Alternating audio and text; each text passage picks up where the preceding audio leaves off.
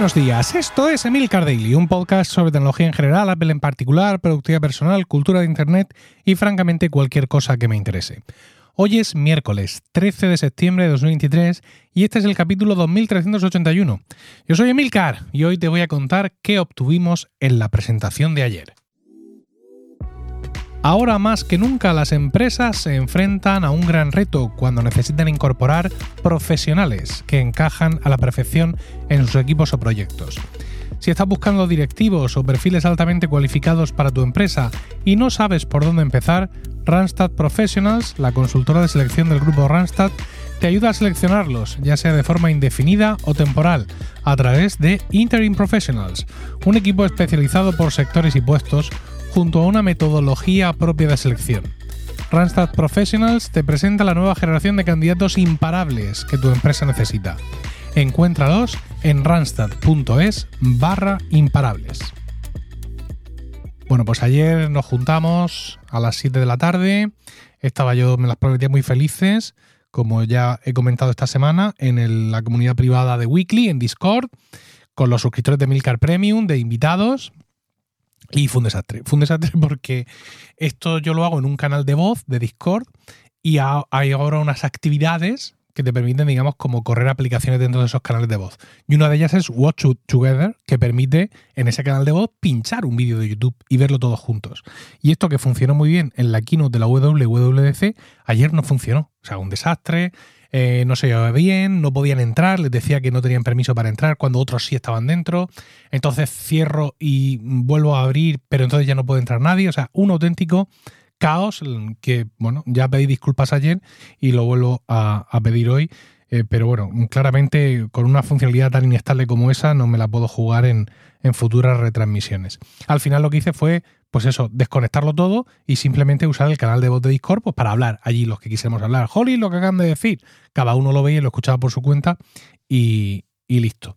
El caso es que entre todas estas historias técnicas y el hecho de que sobre las 7 menos 10 de la tarde cayó una tormenta de granizo en Murcia, ¿vale? Con lo cual, pues mi hija estaba en la calle, Rocío también con el coche fue a por ella, aquí cayendo piedra en el patio, piedras gordas, yo retirando el toldo, la keynote que comienza. Bueno, pues entre unas cosas y otras me perdí pues prácticamente todo lo del Apple Watch. O sea, todo desde el principio hasta que terminó el Apple Watch. Bueno, si lo miramos por el lado positivo, eso también puede significar que me aburrí la mitad que los demás. Pero bueno, no adelantemos acontecimientos y vamos a empezar al revés. Vamos a empezar por el iPhone y voy a intentar ir más o menos como fui ayer, ¿no? Tocando los mismos puntos que en el podcast de ayer, en la previsión, y viendo a ver lo que se confirmó y lo que no se confirmó. Por supuesto, Dynamic Island para toda la gama y el modelo Pro con chasis de titanio. Más ligero, tampoco mucho más ligero, y con unos acabados mates muy chulos. Efectivamente, bordes mucho más finos que en la serie Pro del modelo 14, no sé cuáles son las medidas. Ayer decíamos que era un grosor de 1,5 milímetros contra 2,17 milímetros, no lo sé. A estas horas en las que estoy grabando este podcast no he podido encontrar ese dato, pero dicen que muchísimo más finos. Dicen ellos en su página web, pues no lo creemos. El modelo convencional, el iPhone 15 y 15 Plus, su tasa de transferencia por USB-C es la misma que Lightning. Esto ya no lo teníamos. Pero en los modelos Pro nada de Thunderbolt, sino que simplemente USB 3 con velocidades de hasta 10 GB. Nada de ese Thunderbolt a 40 que nos prometíamos felices ayer y que se venía rumoreando. Efectivamente, la carga inalámbrica convencional es compatible con el estándar Qi 2, que permite hasta 15 vatios, pero Apple no ha actualizado sus cargadores. Con lo cual, pues si quieres coger esos 15 vatios, te lo tendrás que buscar por ahí. En el procesador hubo lo que yo definiría como una pequeña sorpresa, y es que el procesador A17 no es tal. Es el procesador A17 Pro. Efectivamente, 3 nanómetros, mucha mejora en desempeño en batería, todo ese tipo de historias. Lo que ya anticipé ayer, todas las mejoras nos las comemos en las nuevas funcionalidades, con lo cual pues la duración de batería es la misma. Y esto del A17 Pro me deja más mosqueado que un pavo en Navidad, porque me ha dado por pensar que el año que viene el iPhone 16 y el iPhone 16 Plus no van a tener el procesador A17 Pro, sino el A17 a secas. con lo cual tendríamos una separación total forever de las gamas Pro y la gama convencional, porque por mucho que le mejoren las ópticas a la gama convencional, nunca va a tener tres cámaras y nunca va a tener el mismo procesador que los Pro del año anterior, con lo cual nunca van a recibir todas las mejoras a nivel procesador. Esto es una cosa que aventuro yo, porque yo no veo el año que viene a Apple diciendo: y aquí tenéis el iPhone 16 que lleva el procesador A17 Pro. ¿Cómo que Pro? Yo creo que no, que van a hacer una versión sin Pro y esos iPhone, igual que este año, el iPhone 15 y 15 Plus lleva el A16, que el año pasado llevaba el Pro, pues el año que viene llevará el A17, pero no el A17 Pro, con lo cual hay más distancia. Los modelos Pro, como ya nos dijeron, botón de silencio reemplazado por botón capacitivo programable, como el del Apple Watch Ultra. Y sí tengo que reconocer que, pese a todo, el iPhone 15 y 15 Plus se ven salvajes comparados con el 14. Aunque nos hayamos tenido que comer de nuevo toda la explicación de lo que hace el procesador A16, pero lo que le da el procesador nuevo y las mejoras en el hardware de las cámaras son muy interesantes. Llegan al zoom óptico por 2 y con una mejora del modo retrato, como antes el software no podía hacerlo. Hay que reconocer que es un muy buen teléfono. Este 15 Plus es un muy buen teléfono. Precios, sorpresa. Yo siempre he defendido que jamás veríamos los precios bajar. Pues han bajado. O sea, los precios han bajado nominal y comparativamente. A ver, hay que decir que en algún momento Apple ha subido ligeramente los precios de los iPhone 14 en España, por motivos, pues no sé si de cambio o lo que sea, con lo cual ya no son números redondos. Es decir, ayer un iPhone 14 de 128 GB costaba 1.011,60. Por eso cuando las cifras ahora son un poco raras, ¿no?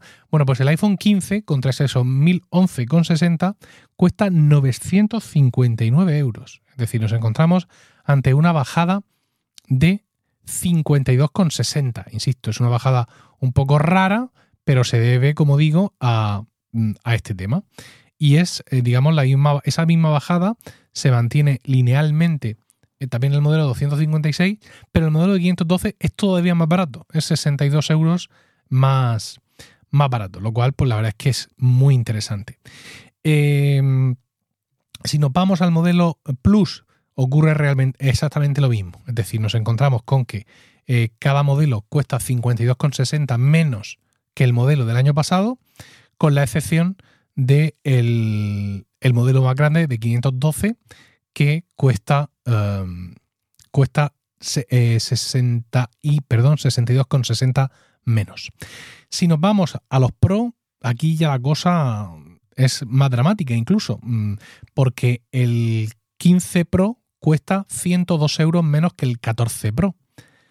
Eso en 128. En 256 es la menor de las diferencias, 72 euros menos, y en 512 la mayor de las diferencias. Estamos hablando de 112,60, que se extiende también al modelo de un tera.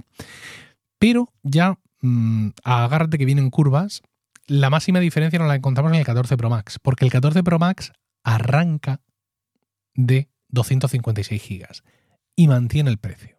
Es decir, que nos encontramos, no a los precios de salida del año pasado, sino al precio de ayer, con que un iPhone 14 Pro Max de 256 GB, el que yo tengo, ayer te costaba 1.601,60, y hoy el 15 Pro Max de 256 GB, que es el primero de la gama, te cuesta 1.469.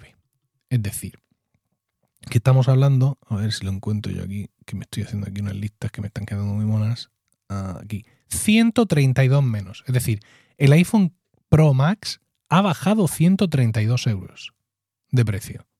Aunque el precio de entrada sea el mismo, pero como doble de almacenamiento, pues nos encontramos con eso. Pero si te vas al modelo siguiente, al de 512, ya te encuentras que son 142 euros la diferencia. Y si te vas al de 1 tera, te encuentras con que son 152 euros la diferencia. Es muy sorprendente el hecho de que hayan bajado los modelos estas cantidades tan importantes. Realmente estoy muy sorprendido. Entiendo que es un ajuste por diversos tipos de costes y diversas historias. Lo mismo se les fue la mano el año pasado, quién sabe. Análisis entiendo que se harán a miles durante esta semana, incluso la que viene, pero de momento esto es lo que tenemos y es increíblemente interesante. Y una llamada adicional, pues, o sea, sigo pensando que nada de lo que ha salido es un vendedor de teléfonos. Creo que los que tienen un 14 Pro Max y los que tienen un 13 Pro Max pueden dormir tranquilos, pero chico, ahí está este nuevo aliciente de este descenso de precio, aunque te vaya a perjudicar, evidentemente, a la hora de vender tu dispositivo de segunda mano. Vamos con el Apple Watch, procesador S9 que no corta el mar si no vuela, todo eso.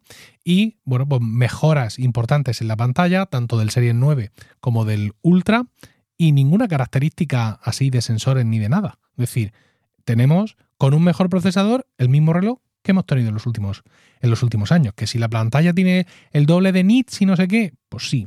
Una cosa sí es curiosa y es que ambos modelos de este año tienen 64 GB de almacenamiento contra los 32 que tenía el modelo anterior, y el anterior, y el anterior, y el anterior. Es decir, desde el Apple Watch Series 5 tienen 32 GB de almacenamiento y ahora ya, pues bendito sea el Señor, han pasado a 64. Una cosa que salió en la presentación y que está llamando a confusión es que ambos modelos presentan un nuevo gesto con la mano donde llevas el reloj, que tocando el índice y el pulgar pues haces cosas como responder una llamada, finalizar una llamada, posponer una llamada, reproducir, pasar música y más cosas. Dice Apple que este nuevo gesto de doble toque está habilitado por el Neural Engine, esto siempre lo digo mal, Engine, no sé, lo siento, Juaniquilator, que es el habilitado por el nuevo procesador.